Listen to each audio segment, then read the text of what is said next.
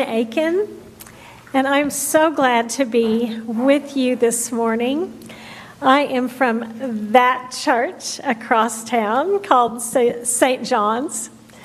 Uh, many of you I know from many different places, and it's so good to see familiar faces this morning. And many of you I don't know, but hope to before all of this is over.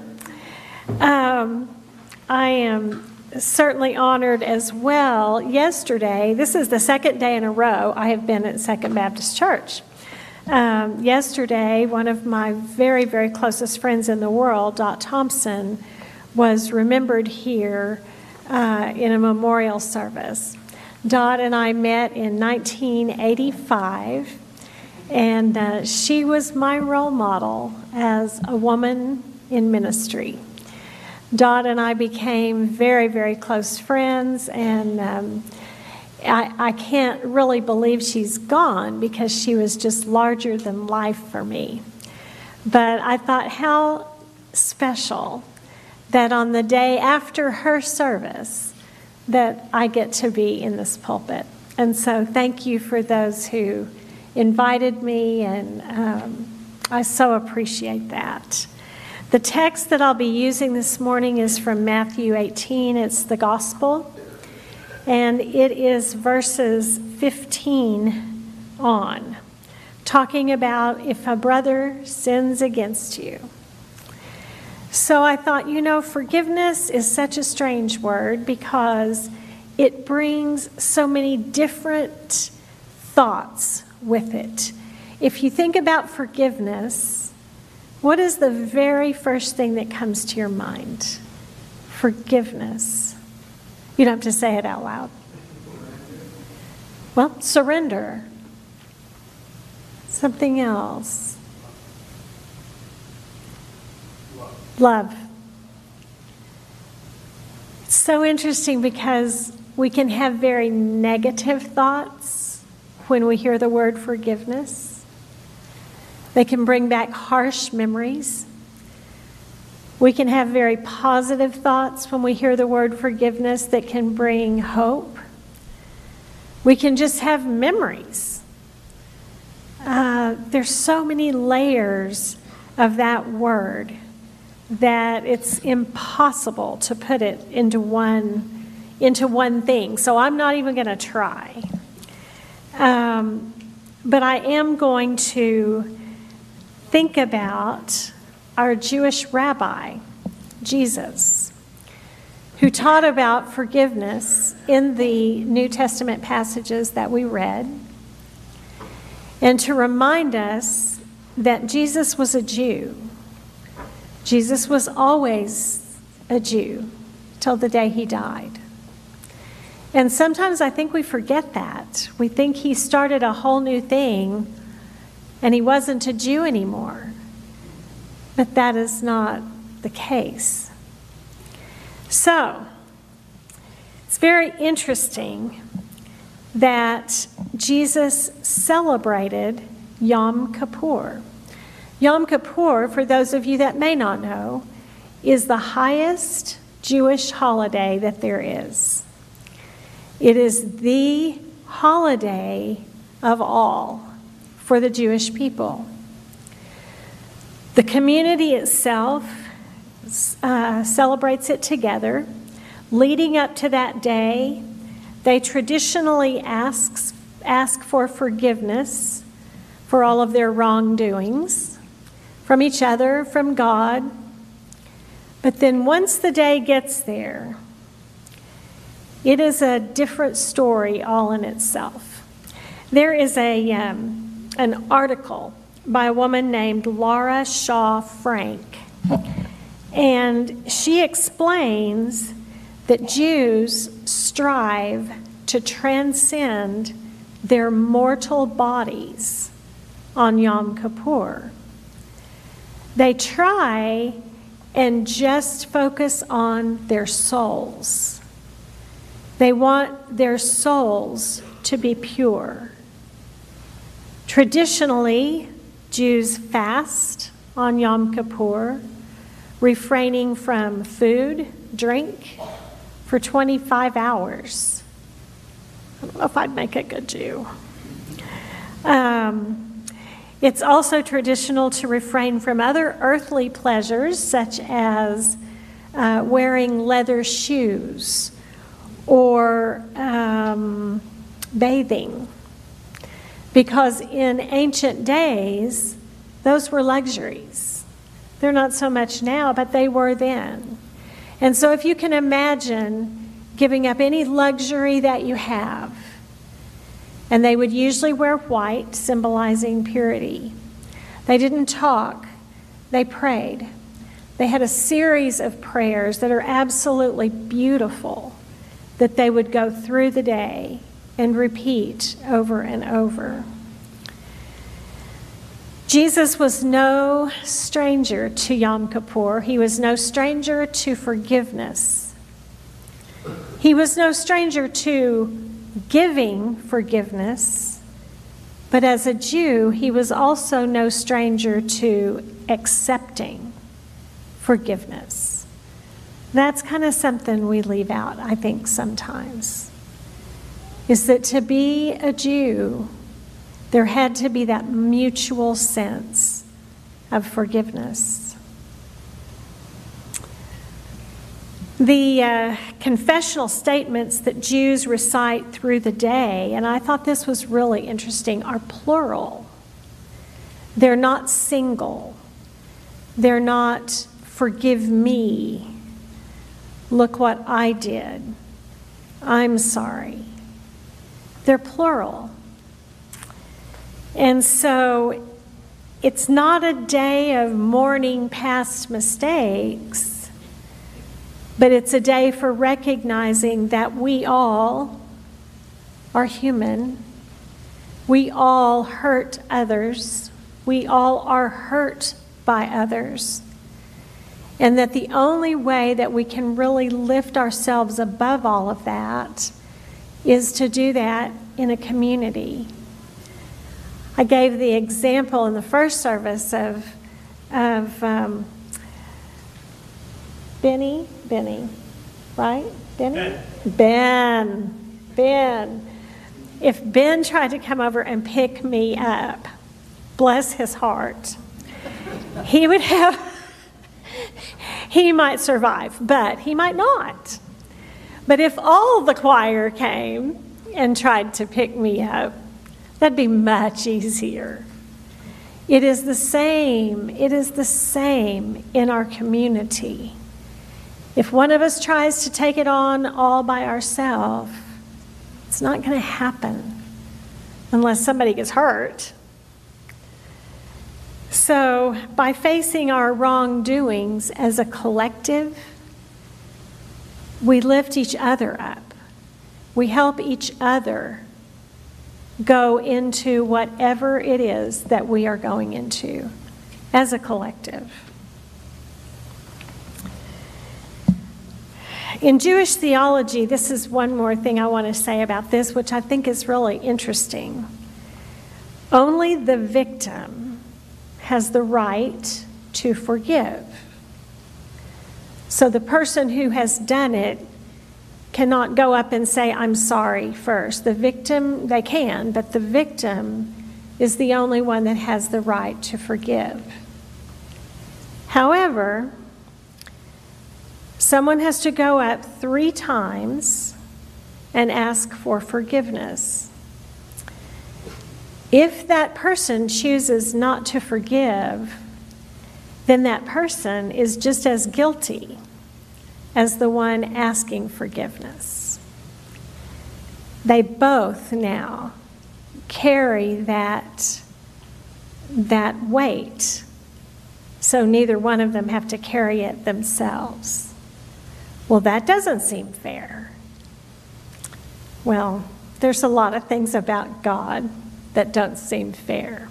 But now, this is Jesus teaching. You have to remember this is Jesus teaching out of his Jewish heritage. So you can see how he got into so much trouble with the Romans that would just say, well, you don't forgive, you just cut their arm off. That wasn't his world. That wasn't his way. It couldn't be. It wasn't him.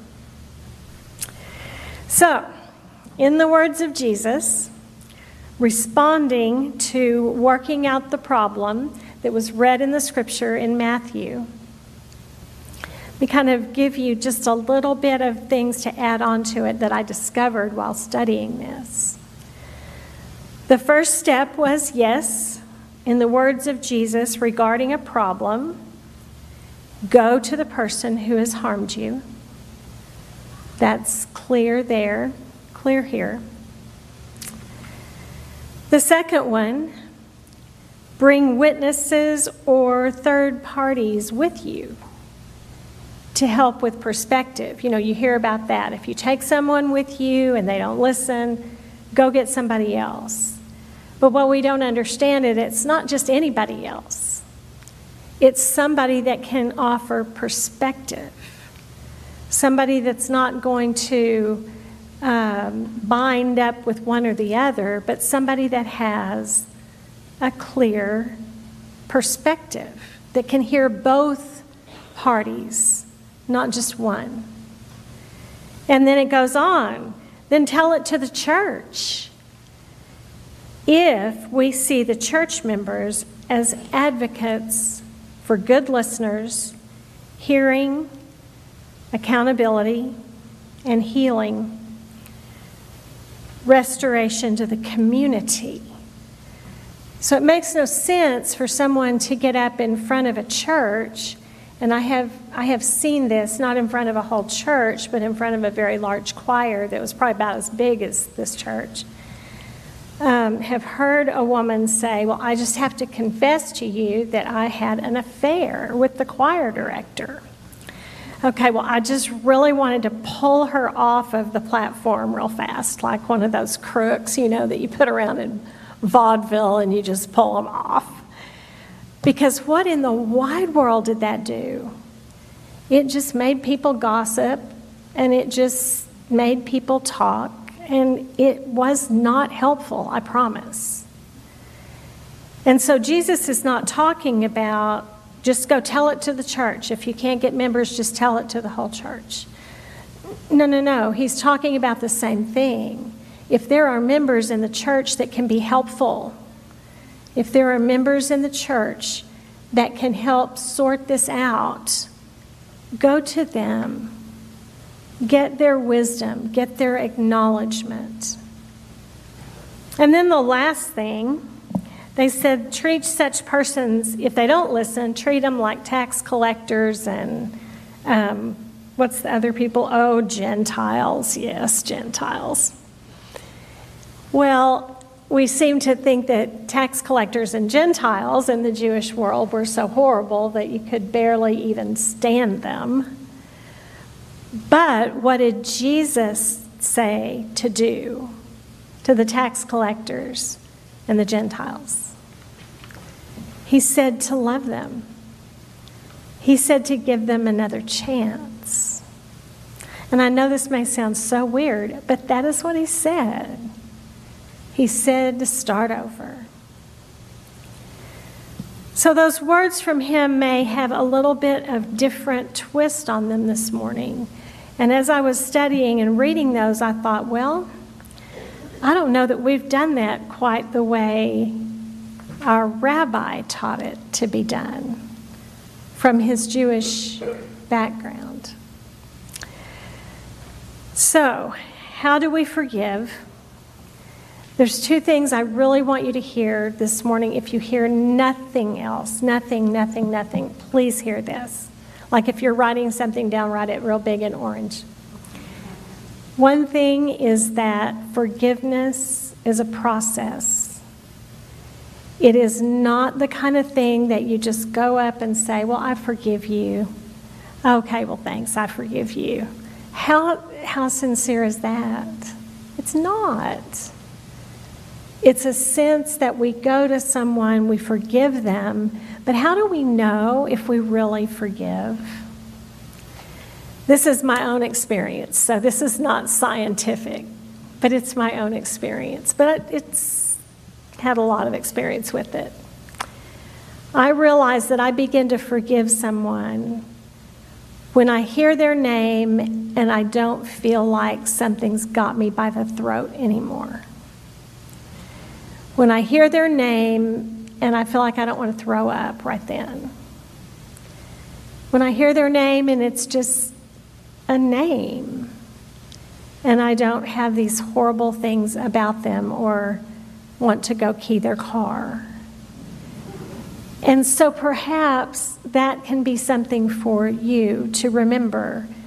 If you are having trouble forgiving somebody and you say, Well, I've forgiven them, well, you might have said you've forgiven them, and that's certainly the first step, absolutely. But it's when you start letting it go, and that's a process that none of us knows how long that takes. So, hear that. Hear that it's a process. The second thing is to give yourself space for that process. Um, a wise, wise person of mine, right along with Dot Thompson, was Ted Dotts. And I went into Ted one day and I said, Ted, I have got to go somewhere and get quiet. And he said, Well, if you want something really, really primitive, let me suggest to you Christ in the Desert Monastery. I said, okay, I'm gone. So I went. Now, I'm not a camper at all, and that's kind of like camping in a building, sort of. It's, it's really interesting. But it is the most beautiful place in the world. It is as quiet as you want it to be. It's about five and a half hours from here, um, north of Santa Fe and it's called Monastery of Christ in the Desert. You can be as quiet as you want to. You can go to their offices, their worship services, their time. But I would really suggest if you want somewhere to just be quiet or to just get away and get off the grid, um, Monastery of Christ in the Desert is a wonderful suggestion. So, those two things Process takes time, and place yourself in a place that can give you that time and that quiet. So, we're going to change up a little bit and go ahead and say the Lord's Prayer. But I'd like to invite us to say it in the plural that Jesus actually taught us to pray it in but we don't remember it, or we don't think about it, or we've never thought about it. So, for instance, our Father, not my Father. And when we get to those plural words, let's kind of stop for just a second and realize, oh, that's all of us. So let us pray. Our Father, who art in heaven, Hallowed be thy name. Thy kingdom come, thy will be done, on earth as it is in heaven. Give us this day our daily bread, and forgive us our trespasses, as we forgive those who trespass against us. And lead us not into temptation but deliver us from evil. For thine is the kingdom, the power, and the glory forever. Amen.